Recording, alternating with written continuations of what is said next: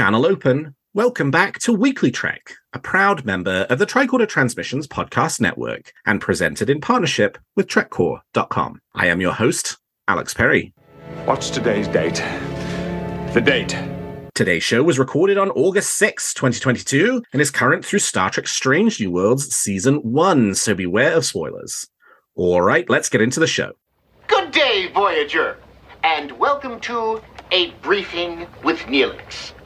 Catchy title, isn't it? Weekly Trek is a regular news show covering the biggest stories from the Star Trek franchise.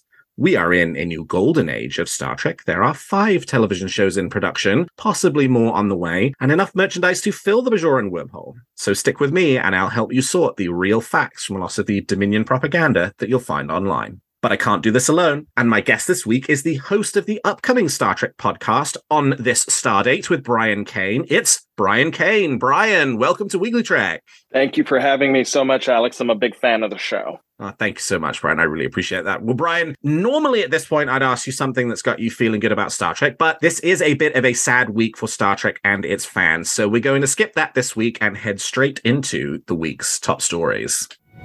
There's a war going on, and I'm a reporter.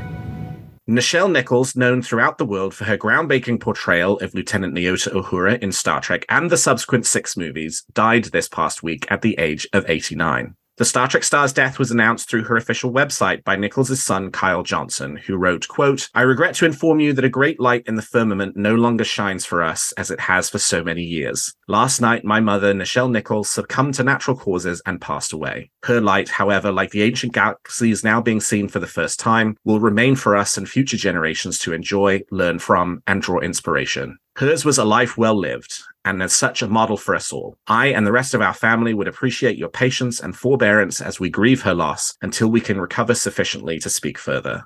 Her services will be for family members and closest of her friends, and we request that her and our privacy be respected. Nichols, who became an overnight icon during the run of the original series, has never been far from the Star Trek franchise and its underlying principles. After Star Trek, she worked with NASA in the 1970s and 80s to expand the ranks and diversity of America's space program and has been a constant presence on the Star Trek convention circuit since its creation. Tributes for the actress have been pouring in from all corners of Hollywood, including both Star Trek new and old. The current actress portraying Nyota Uhura, Celia Rose Gooding, wrote in a tweet that, quote, she made room for so many of us. She was the reminder that not only can we reach the stars, but our influence is essential to their survival. Forget shaking the table, she built it. Even the White House issued a statement mourning the passing of Nichelle. In a statement, President Biden said in part, during the height of the civil rights movement, she shattered stereotypes to become the first black woman to act in a major role on a primetime television show with her groundbreaking portrayal of Lieutenant Uhura in the original Star Trek. With a defining dignity and authority, she helped tell a central story that reimagined scientific pursuits and discoveries. And she continued this legacy by going on to work with NASA to empower generations of Americans from every background to reach for the stars and beyond. Our nation is forever indebted to inspiring artists like Nichelle Nichols, who show us a future where unity, dignity, and respect are cornerstones of every society. Brian, what did the life and legacy of Nichelle Nichols mean to you? It's absolutely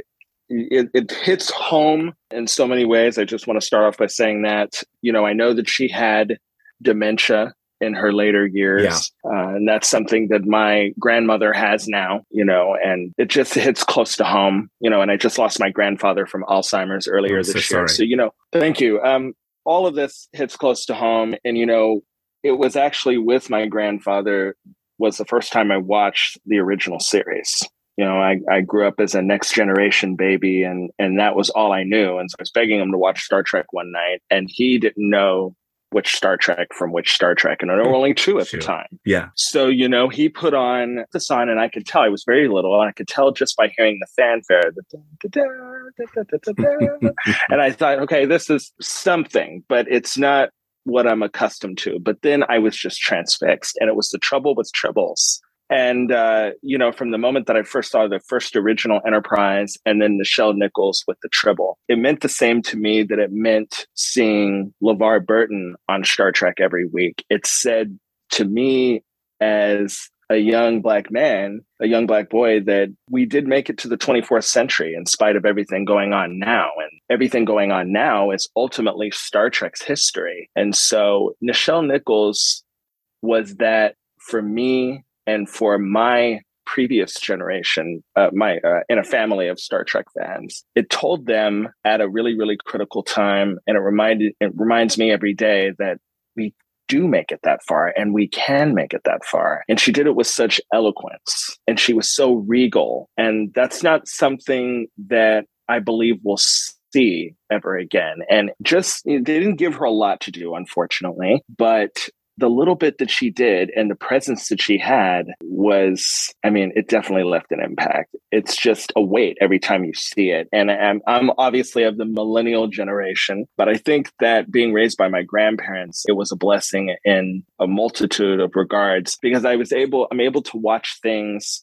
that came out, say, in 1966, as Star Trek did, and see them for what they were at that time and not look at them through this lens of what perhaps they should be today. And I think that it's important. And when you do that, you really, when you're able to watch it that way, especially the original Star Trek or anything out of the 1960s, you're able to appreciate the weight of Nichelle Nichols just being present on that bridge and serving the role that she did. And she was an officer. Yeah, it's, I mean, talk about like movie star presence and personality, right? Like, you know, I had the opportunity to meet Nichelle at a couple of oh, conventions wow. and, and she was fabulous. Just so wonderful, you know, both times that I met her. The first time I met her was in 2011, which was before she had started to decline. And then I, I met her a couple of years uh, ago, I think at the 2019 Star Trek Las Vegas convention. And both times it was just so obvious obvious how happy she was to be there, how happy she was to be meeting people. That's a lot more than you can say for some of the other major luminaries from the original series, cough cough William Shatner, cough cough.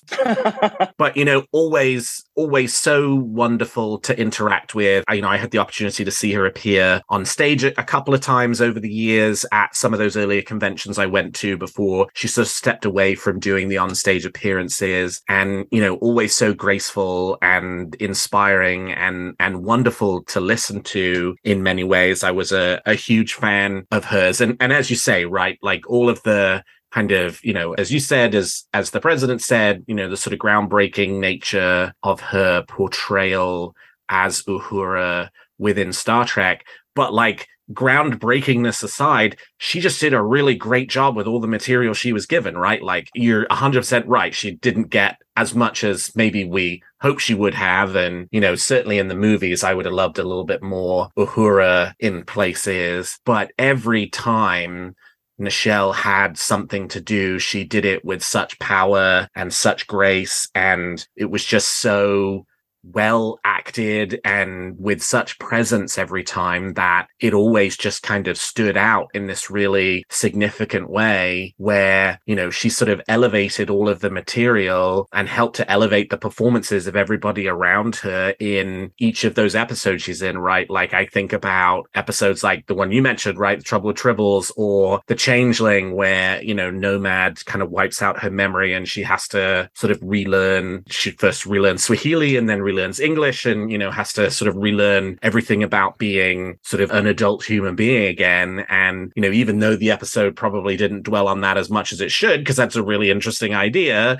in yeah. each of those scenes, she did just such a terrific job. And I mean, in just like you just mentioned the changeling, like, you know, I think in that particular moment where she was relearning, you know, where she was being retaught, Christine Chapel and Bones were giving her the medical tapes and, you know, saying what level she was at, you know, and here we here we are, we're kind of sad about this, but then she walked this fine line between having us be sad and having us think, oh, cute because it was kind of a comedic moment with the bluey yeah you know right. and uh, uh-huh. uh, you know i mean and it's so ca- cartoony now you know that one little moment but you know i mean it was just kind of a, a wink a comedic wink and having that type of timing with sci-fi material particularly with star trek sure those of us who love it uh, you know those of us who are fans we're always going to let out a little chuckle because we love these people they're part of our extended families but it's not everybody's able to do it and not everyone is good at doing it without it not seeming just uh, cringeworthy, for lack of a better word. The Lorelei factor in the animated yeah, series is sure. that's that's where she gets her moment, and you could hear in her voice how much she was sinking her teeth into this opportunity. She took command of the Enterprise.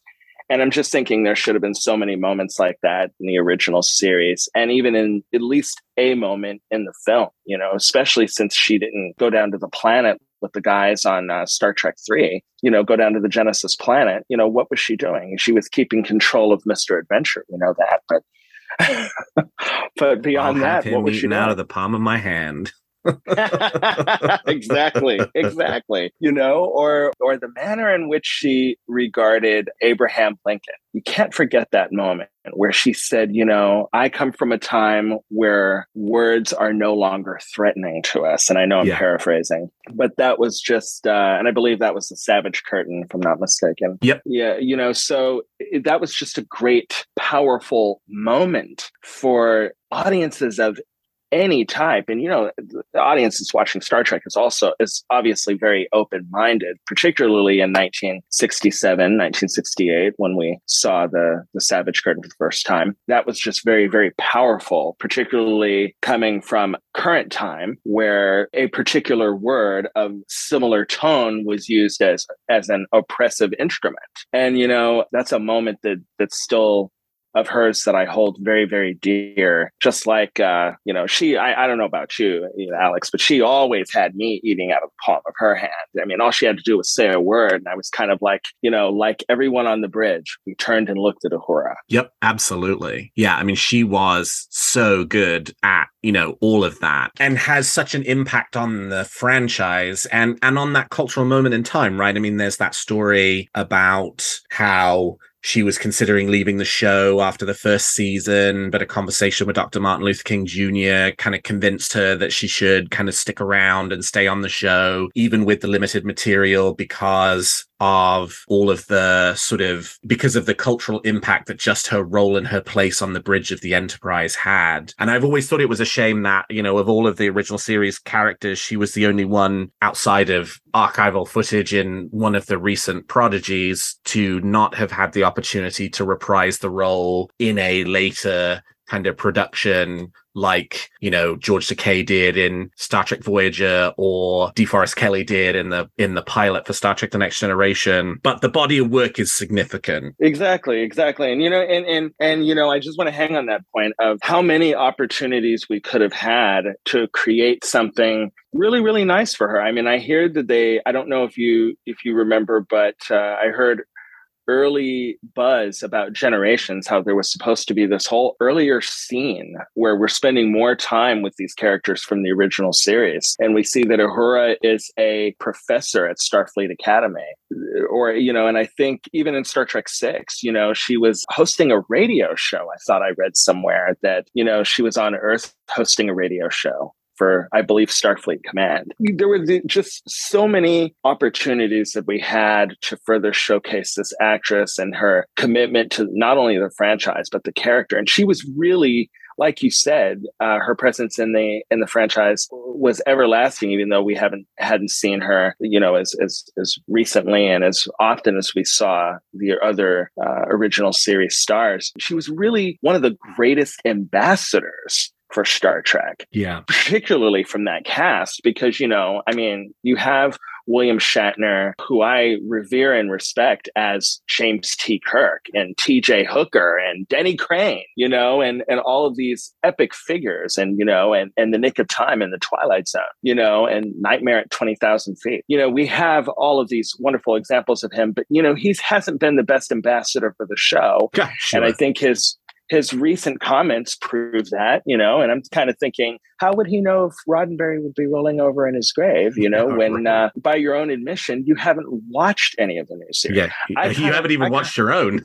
Yeah, I, I kind of call bullshit on that, Alex. I Yeah, think he's sure. uh, I think he is keenly aware, even at this point in his career, that certain statements are going to get you publicity, and there's no such thing as bad publicity. And I think that he, he has this need to stay relevant and in front of the camera, and certainly statements like that are going to get you that that time. I mean, look, I- he lit up the internet saying.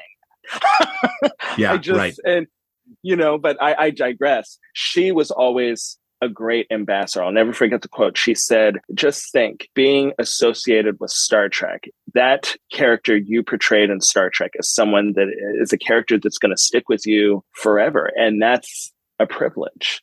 And I do think that uh, I do wish that the other uh, original series cast members revered it in that same manner because it did give them what they had ultimately, whether Shatner wants to regard it that way or not. Yeah. And, you know, I think in terms of that sort of way that she kind of really leaned into and dedicated using a portion of that stardom towards that piece of public service, the documentary that was made about her Woman in Motion goes into much more detail Uh. about, you know, sort of her contributions to NASA in the 70s and 80s and trying to grow the ranks of, you know, US astronauts and particularly the diversity of US astronauts. And Trek noticed that the Air and Space Museum had posted a commercial that had been created in 1979, the year that the, that Star Trek: The Motion Picture came out, which featured Nichelle kind of introducing the Air and Space Museum to a young girl, and that's really terrific. And I, I mean, we've we've not sort of touched on this yet, but like she does it in this uh, in this commercial. But but what a singing voice! I mean, you know, just such an incredible singing voice, such an incredible presence, and uh, yeah, I I highly recommend if you if you haven't seen the commercial, it's worth checking out at least to the 1979 kind of look at the inside of the Air and Space Museum and the production values alone. It's really terrific. But Nichelle, you know, does an Oh. excellent job as always. I watched that. I I teared up.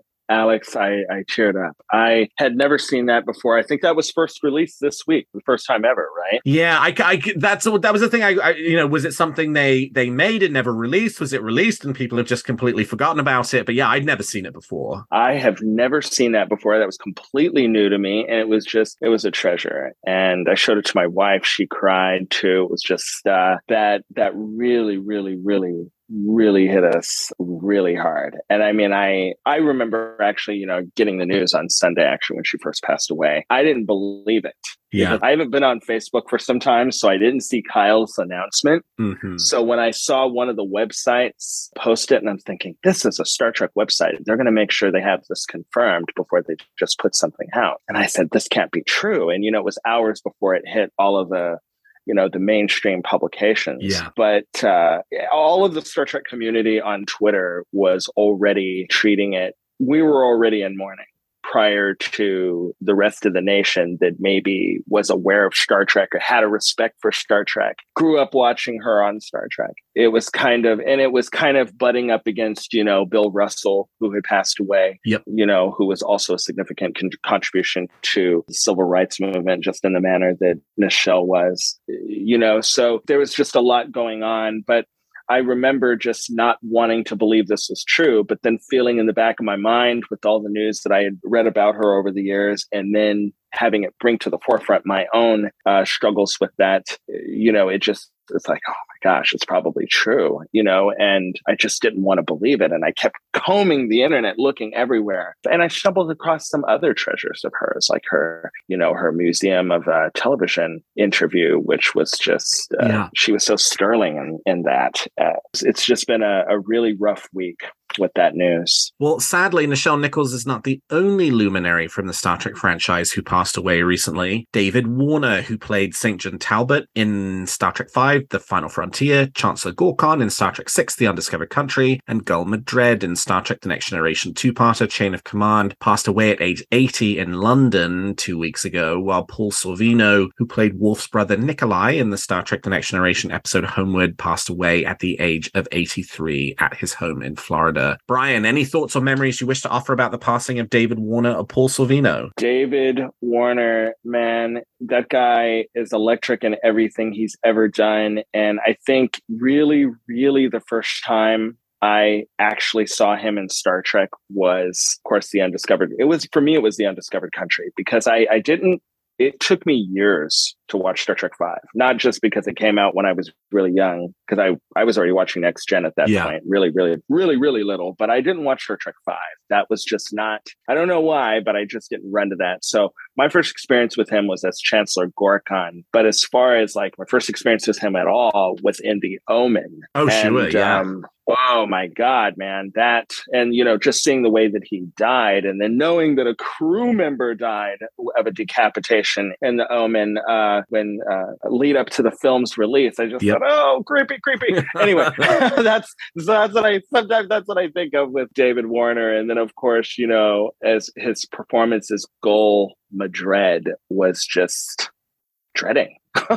I mean, uh, he he was a dreadful person, but then he still had the slightest spark of humanity uh, in his own weird Cardassian way, you know, uh, allowing his daughter to be exposed to to one of his torture subjects, saying, "Oh, they don't love our their children the way that we do." Mm-hmm. It's just something so human yet so torturous about that, and the sound of his voice. I don't think that anybody else, his voice above all, because you know the makeup is an is an element of the allegory in the story, but his voice is what really, really, really really sold, you know, don't let it end this way. Yeah, Captain. sure. Uh-huh. You know, or or you know, it was just he he was just electric in everything he did. And we lost a real, real, real big talent with David Warner. Yeah, I am a huge David Warner fan. He is another actor who's like elevated everything he's ever been in. Even that first season episode of Babylon 5 that he was in, Grail, which is a dreadful episode, but he is so good in it and makes the episode at least passably watchable rather than just completely, completely awful. But I mean, his Star Trek appearances are the ones that obviously I have seen the most. I also love his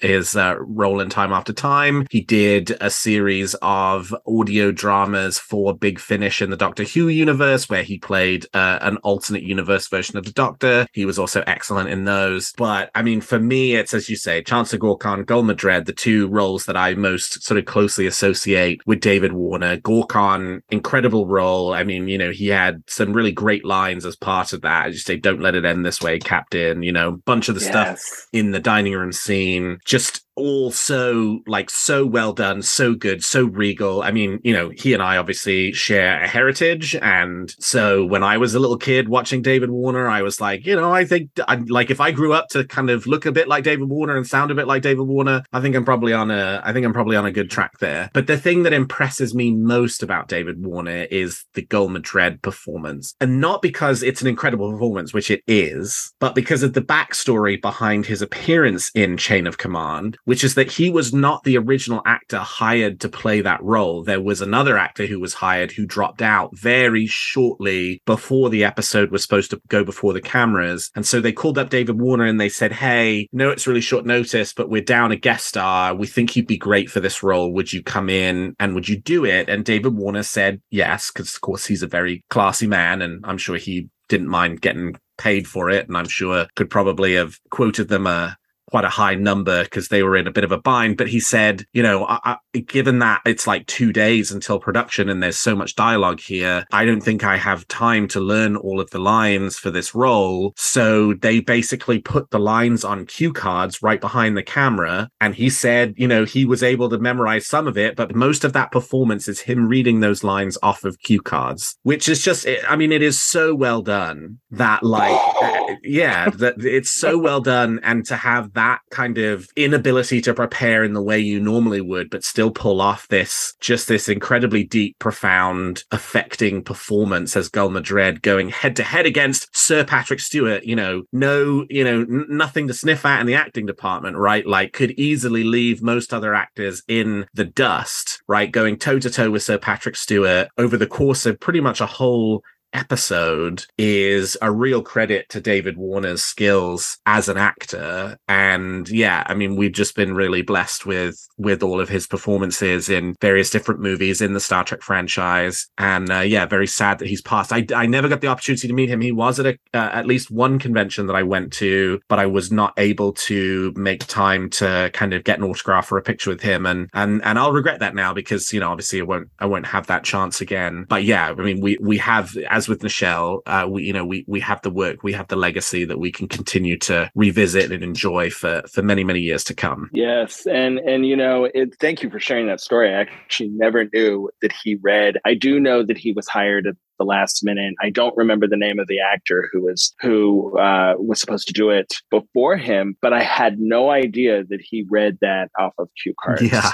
And Crazy, I would right? never. Uh, that is just totally. And as somebody who's done a little bit of a l- very little bit of stage acting myself, I just the preparation is key, and the fact that he was able to do that just makes me appreciate that performance all the more. I had no clue that he was reading Q. I would never have known that. But thank you for sharing that with me. That is something I did not know. Well, a new interview in Variety with Star Trek Strange New Worlds production designer Jonathan Lee is shedding light on the approach that the Strange New Worlds production crew took to updating and redesigning the Enterprise for the show's recently concluded first season. We were all of the mind that the Enterprise is the star of the show, Lee explains. It's a major player. It's an actor, really. It's not a weapon of war. It's one when it has to be, but that's not its function. It's a scientific research vessel. It's also a sanctuary. We discussed the Enterprise in that very creative way before we got into the detail of how we were going to deal with the individual elements of it. About the bridge, Lee explained that, quote, We've taken the set that we've inherited from Discovery Season 2, but we did a great deal of work to it. Executive producer Akiva Goldsman briefed me to bring it back to the original series. We had to move things around a little bit. We moved the captain's chair around so that Captain Pike could throw a look to Helm and navigation really easily, and that would work with the camera. And since the view screen that was seen in Discovery was depicted using visual effects, a physical representation of the view screen was designed and added to the bridge set for Strange New Worlds. Lee also explains some of the design choices that went into creating the sickbay set in Strange New Worlds, explaining that the choice to place the bio beds in the center of the room rather than against the wall like on the original set was to ease movement of the camera all the way around the bed and make many more different kinds of shots possible. Lee also talks in the interview about the challenges with designing engineering and using the show's AR wall to supplement the standing set, and also teased the addition of new Enterprise sets for season two, including the Port Galley, which is this new bar that was kind of talked about in the last Ready Room of the season, a science lab, the nacelle room, which is very cool because we've only seen that before on the Enterprise D, and the shuttle bay. Brian, were you a fan of the Enterprise exterior and interior designs from Star Trek Strange New Worlds? I really have to say that I was really afraid of what this, this was going to look like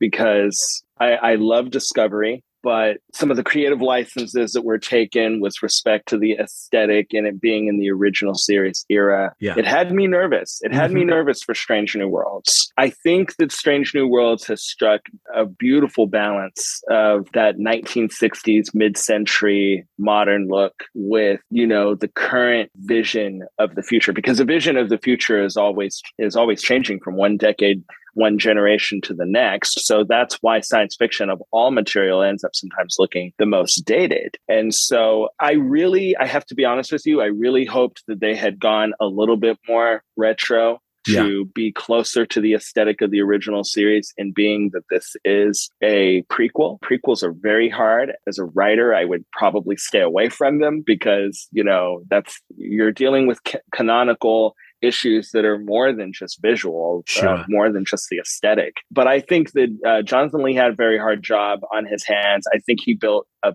beautiful, beautiful interior for the Enterprise that I just, I'm in love with it, even though I'm deeply at conflict with the fact that this is not the Enterprise I grew up watching uh, that Jim Kirk was in command of, but it is really beautiful. He he's done a phenomenal job. Yeah, I think you're absolutely right. I think the that that sort of word you use balance right is is the one that i think best reflects my opinions of the strange new world sets it's a really nice balance between the original series aesthetic and you know making it look modern and futuristic to today's sort of audience. I really like the changes that they made to the Enterprise bridge set between Discovery and Strange New Worlds, right? In, in Discovery season 2 finale, they they had added that back corridor that ran along the back of the bridge. That's been removed for Strange New Worlds. Obviously, there's nothing like that in the original series. As Jonathan kind of talked about in the interview, they moved the captain's chair a little bit so that it was more sort of along those classic lines of right behind Helm and navigation in the way that it was in TOS. The the color palette has been more updated to be in Discovery. It's more in the sort of Discovery like blues and grays kind of you know part of the color spectrum. Now in Strange New Worlds, we're more in that kind of warm sort of orangey, you know, the the gel buttons and the red uh, railing around the edge of the bridge on on the original TOS Enterprise. And so yeah, they've just done this really nice job of kind of threading everything together. And yes, the quarters are much bigger than they are in the original series, but they're also super interesting and provide a lot of opportunity for the crew's personalities to shine through. Yeah, I, I mean, I, I think at one point I had said when the one of the first trailers for Strange New Worlds came out, I was actually a little disappointed about one of the pieces of the Enterprise set, which was the corridors. I was like, I wish the corridors looked a little bit more like the TOS corridors. I still feel that way a little bit, but it never, there was never a moment during the first season where I was like, oh, I really wish this corridor looked like a TOS corridor.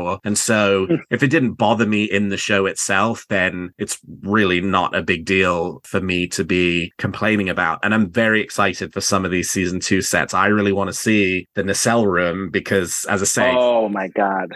Oh, I'm so excited about that. Yeah. Aside from Eye of the Beholder in TNG, you know, that's the only time we've seen it. So I'd love to see what 23rd century inside of a warp nacelle looks like. You know, I love the little, I love the warp core in engineering. That was a very nice touch because I just look at that and that just, that screams something that would have been in 1964. You know, it just looked very 1964 to me. I love the warp core in engineering. I love that on all of the desks. I don't know if you've noticed it, but there's the uh, little flips and switches yep. and the light up yep. intercom. Uh-huh. I, I love those touches. I'm always watching these episodes multiple times to pick up the background elements. I mean, there's so many little thoughtful details and winks to the original series. It is strange. I thought seeing the preview, seeing the trailer, the teaser, I was bothered by exactly the same thing you were. Alex, and I thought thought it would bother me in the show, but it strangely did not. Even yeah. though you know when I hear the communicator, I'm like, no, why is the uh, why is that? That's not the communicator hail sound. yeah. You know, I'm you know that's yellow alert. Some uh, that's yellow alert combined with uh, TNG yellow alert combined with the original series uh, pop open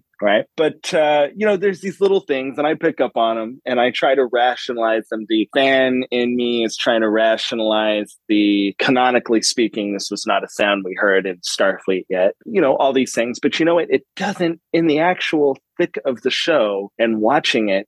The aesthetic doesn't bother me because it seems like the story, the stories are really what is harkening back to that era that many of us who have been fans, you know, pre JJ Abrams, because I think a lot of this is influenced by, you know, just in the way Next Gen was influenced by the Trek movies of the 80s. Sure. These series are inspired by the JJ Abrams films. And I think, and I'm grateful to those films in that they brought a new legion of fans to Star Trek and gave it viability in this era where allegory is not such a, a big hot thing anymore. So I love those. I love those sets. So I digress. I can I can run down the rabbit hole, Alex. But the sets are gorgeous. It doesn't matter that much in the thick of it. It's just give me a good story and have it be reasonably reasonable enough that I can believe that this was actually a, a, design for a Constitution class ship. And I am looking forward to seeing that engine nacelle room.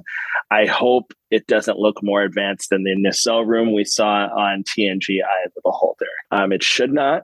Because this was the 23rd century, not the 24th century. So if they are listening, Jonathan Lee, you know, please. Come on let's let's not have it i can't have it look more advanced than the d. Well and lastly this week in the inaugural episode of a new video podcast series entitled to boldly ask which is hosted by veteran star trek interviewer and commentator ian spelling star trek the next generation star turned perennial star trek director jonathan frakes expressed an interest in coming aboard the next star trek show not as one of its directors but as one of its producers. I would like to be involved in the birth of one of these shows. That's a very attractive job he said said in the interview.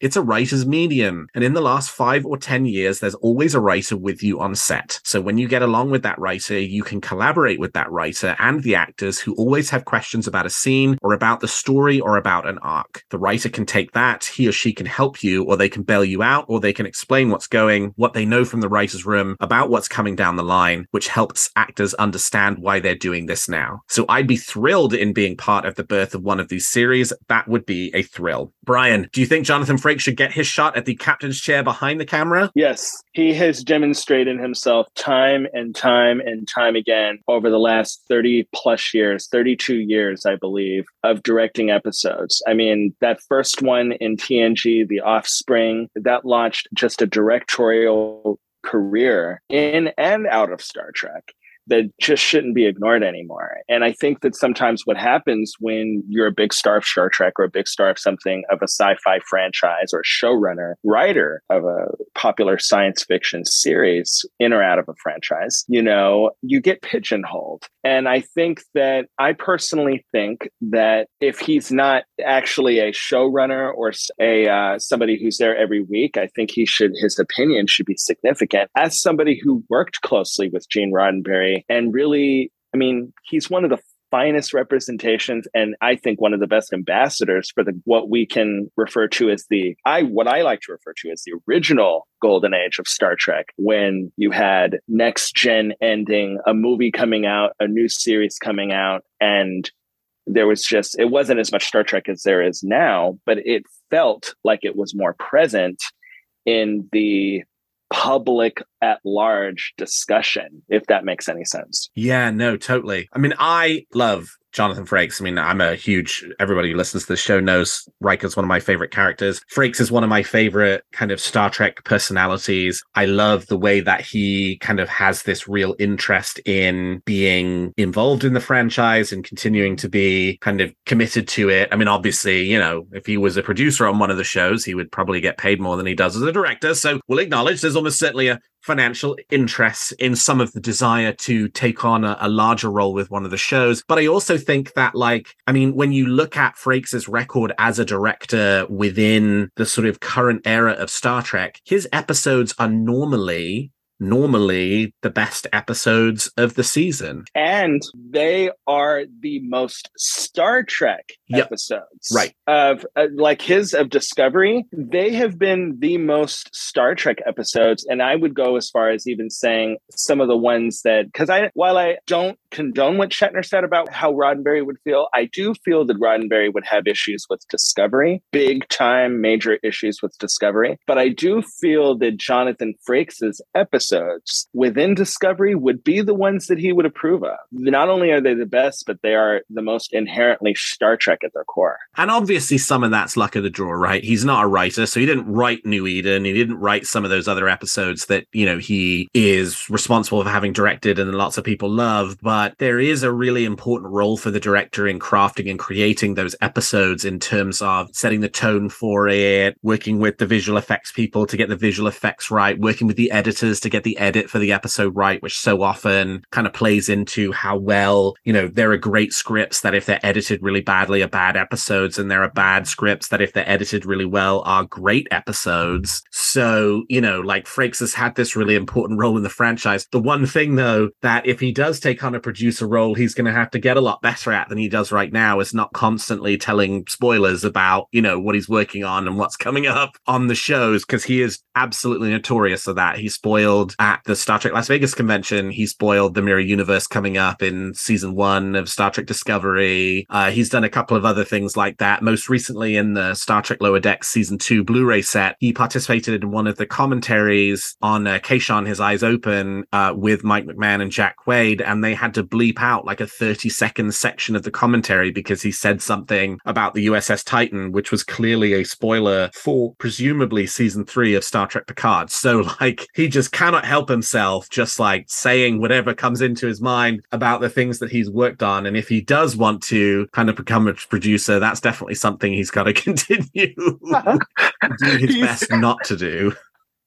He's just got this excitable energy, you know, yeah. and it's contagious. And it, it goes back to what I said. I think he is, no doubt, he is the best ambassador for the Rick Berman era of Star Trek. I I think out of everybody, he has shown the most excitement for continuing to be, or is most excitement and most desire for wanting to continue to be involved. And he's also very protective of it as well, which yep. I appreciate. All right. We've talked about the facts, and now let's speculate on what's going to happen in the future of Star Trek. You make some very good points, Captain. But it's still all speculation and theory. So each week, my guest and I give you a wish or theory we're nurturing about any of the shows or the future of the franchise. So, Bryan, let's hear your theory or wish for this week. I was listening to uh, one of my future peers and, and one of your current peers, you know, in the Inglorious Treksperts. And yes. uh, I was listening to the interview with the Star Trek Picard showrunner. You know, Terry Matalas, him talking about the fact that he wants to stay within the 24th now 25th century Yep. the what what we kind of consider the current era of Star Trek present day era him wanting to stay within that and then Jonathan Frakes expressing interest this fuels one of my biggest theories which I think season 3 of Star Trek Picard not only has the potential to be kind of a Borgified version of Star Trek 6 Yep. in send off because you know they're now making peace with the Borg so, you know, I feel like there could be this little Star Trek 6 overarching tone in being that this is going to be the next gen's cruise send off. But I also think that this season is going to kind of be like a potential assignment Earth in that this is going to introduce the quote unquote next generation of Star Trek. Just like Terry Matalas said, he confirmed a suspicion I had because I listened to that episode. I just started listening to Treksperts. So I listened to that episode a lot more recently than it actually came out. And that Yeah. in conjunction with all this other news, I'm thinking that we are going to have at least one more series in the Star Trek universe that is in the present day. And I think that it's going to be anchored by some of those next generation cast members coming back in season three of Picard. Yeah, I, that sounds right to me, right? Like, you know, the way he was talking about it, set, talking about, you know, legacy actors and characters and how they're going to get to more legacy characters in season three of Picard than just the ones we know about. But obviously, there were then, you know, he said, I think he'd gone out and counted, right? Like how many main characters or kind of major characters were there on the Berman era Star Trek shows, and it's something like 50. And he's like, well, obviously, we don't get to all of those in season three of Star Trek Picard, but I'd like to go and visit some more of them, like Miles O'Brien, who's not in season three of Picard. You know, what's Miles O'Brien up to? And and yeah, I mean, I think there could be something really interesting about the way he was sort of talking about season three of Picard as doing some of that like bridging between generations that maybe there is a bit of a soft pilot embedded within season three of Picard for a successor show that obviously wouldn't feature or star Sir Patrick Stewart and would have a different name and would be a different show, but would be sort of a continuation of something from Star Trek Picard. Do you have a sense of what you think that's going to be? I mean, I know lots of people would be interested in like a seven of nine kind of star vehicle as that sort of successor series. Do you have any sense of what you might want to see? You know, I have a sense of what I want to see. And then I have a sense of where I think CBS slash Paramount Plus is wants to take things. Okay, Because where do you want to go? where where I want to go, I would like us to go back to Deep Space Nine. Yeah. We need to see what's going on with those characters. Miles O'Brien is just one element of that. And the, Yep. the twenty thousand dollar question is, you know, will Avery Brooks get back on camera again? You know, and that's going to be a big thing. She can't really have.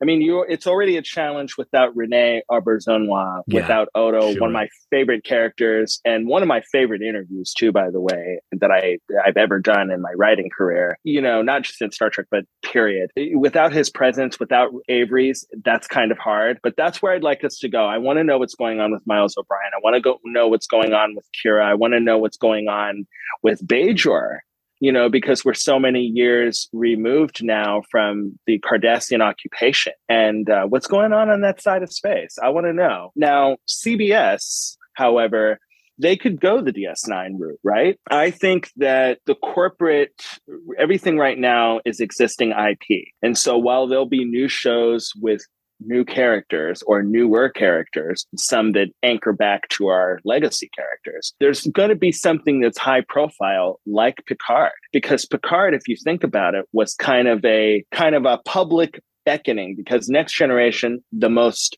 popular Star Trek franchise of all. If people see that on billboards, or if you see it at the BART station, like I saw it at the BART station in San Francisco when it was first coming out a couple years ago, pre-COVID, you know, that's a big that's a BFD. Yeah, that's that's a big deal, and that's going to draw people to Paramount Plus. It's going to draw people who maybe were exclusive next gen fans. It's going to draw those subscribers. It's going to draw them to other Trek shows. So I think there is going to be something that is high profile that harkens back to the Berman golden era of Star Trek, and I would love it to be DS9. I don't know that that's where they'll go because Prodigy seems to be going Voyager. Right. Yep. Picard went next gen. It's seven of a seven of nine series for me. Even though I love Voyager and I love that character, for me, sure, she could be an important anchor of it, but to have it be her vehicle, there's got to be some other legacy and or new characters there to help bolster that. I don't know if Seven and Raffi can carry a series, in my opinion. That's just my opinion. I know that Hollywood, I know that uh, Hollywood, and I know that the corporate mentality says this is today because it is very represent representative, which I have no problem with, by the way. But but it but I don't know if it's just enough to carry a series. Well, let me tell you my wish this week, Yes. which is so we've obviously got Star Trek Lower Decks coming back on August the 25th. Uh, you know, sounds like there's going to be Deep Space Nine episodes, so I'm excited to kind of revisit the station for an episode of Lower Decks. But for the last two seasons, Titmouse Animation has done a t-shirt club for lower decks in which for every episode they've done a new t-shirt with a new kind of design on it. And i'm really keeping my fingers very firmly crossed they continue doing that for season three of lower decks because those t-shirts are great. You can sign up for all 10 of them and then you get an extra 11th or you can just buy them a la carte each week. They're only available for one week after each episode comes out. But i have probably six or seven of them and i wear them constantly. They're probably the ones that i wear the most i'm actually shocking. I should have put one on today so that i could then be like and i'm wearing one right now which i'm i'm actually not. I'm wearing a deep space nine t-shirt at the moment. But i love those lower decks t-shirts. They're really high quality. The designs are great. They're very you know they're not sort of your like traditional sort of star trek t-shirt of just a, a logo on a black t-shirt type thing right? They're really kind of interesting designs which means they're also not for everybody right? So like I, you know i pick and choose the ones i like. I think across both seasons i probably got 10 out of the 20 that they've released. Oh yeah. but it was really cool. I love them very much. The Kayshon His Eyes Open one is my favorite, which is the pink t-shirt with the USS Titan on it, and then like a mirror reflection of Boimler's face, because that's the one where he has the transporter accident. Like that's a great t-shirt. Or the First First Contact t-shirt, which has Matt and Kimolu, the beluga whales from Station Ops on it, right? Like uh, it's a it's a aquamarine t-shirt, great t-shirt, right? Just really really great. So uh, they've not announced yet that that's coming back for season three, but I did notice that for the Beavis and Butthead series, which Titmouse has also animated, they're doing a t-shirt club for that, and that just started. So I'm kind of hoping they're going to do the same for Star Trek Lower Decks season three. So that's my wish this week is for more Lower Decks t-shirts because I wear them a lot. Oh, that sounds terrific. And I've snoozed on those t-shirts. I'm building my Star Trek t-shirt and sock collection courtesy of my lady. You know, she's really kind of helped enable me to be this person who buys lots of Trek swag. So thank God there. Um, so I gotta I gotta look into those shirts. They you you got me juiced about these. oh yeah, definitely, uh, definitely. If they do do it, check them out because there might be one Yeah. or two that you like. oh yeah, absolutely. Do you have a theory or a wish for Discovery, Picard, Strange New Worlds, Lower Decks, or Prodigy that you'd like to share? Tweet them to me at Weekly Trek or email them to me at weeklytrek at the tricordertransmissions.com and I might feature your theory in a future episode. Well, that's all the time we've got for this episode of Weekly Trek. Thank you so much to my guest, Bryan Cain, for joining me today. Bryan, how can people contact you if they want to continue the conversation? The best way to follow me is on I am Bryan Cain. That's B R Y A N C A I N. I am Bryan Cain at Twitter, and that's where you'll be able to get updates on when On This Star Date will be debuting. And what's on this star date going to be about? It's going to kind of be it's going to be a an interview slash roundtable discussion podcast on all things Star Trek, of course, but it's going to be how Star Trek intersects with everyday life Oh, cool. technologically, socially, politically, and otherwise. And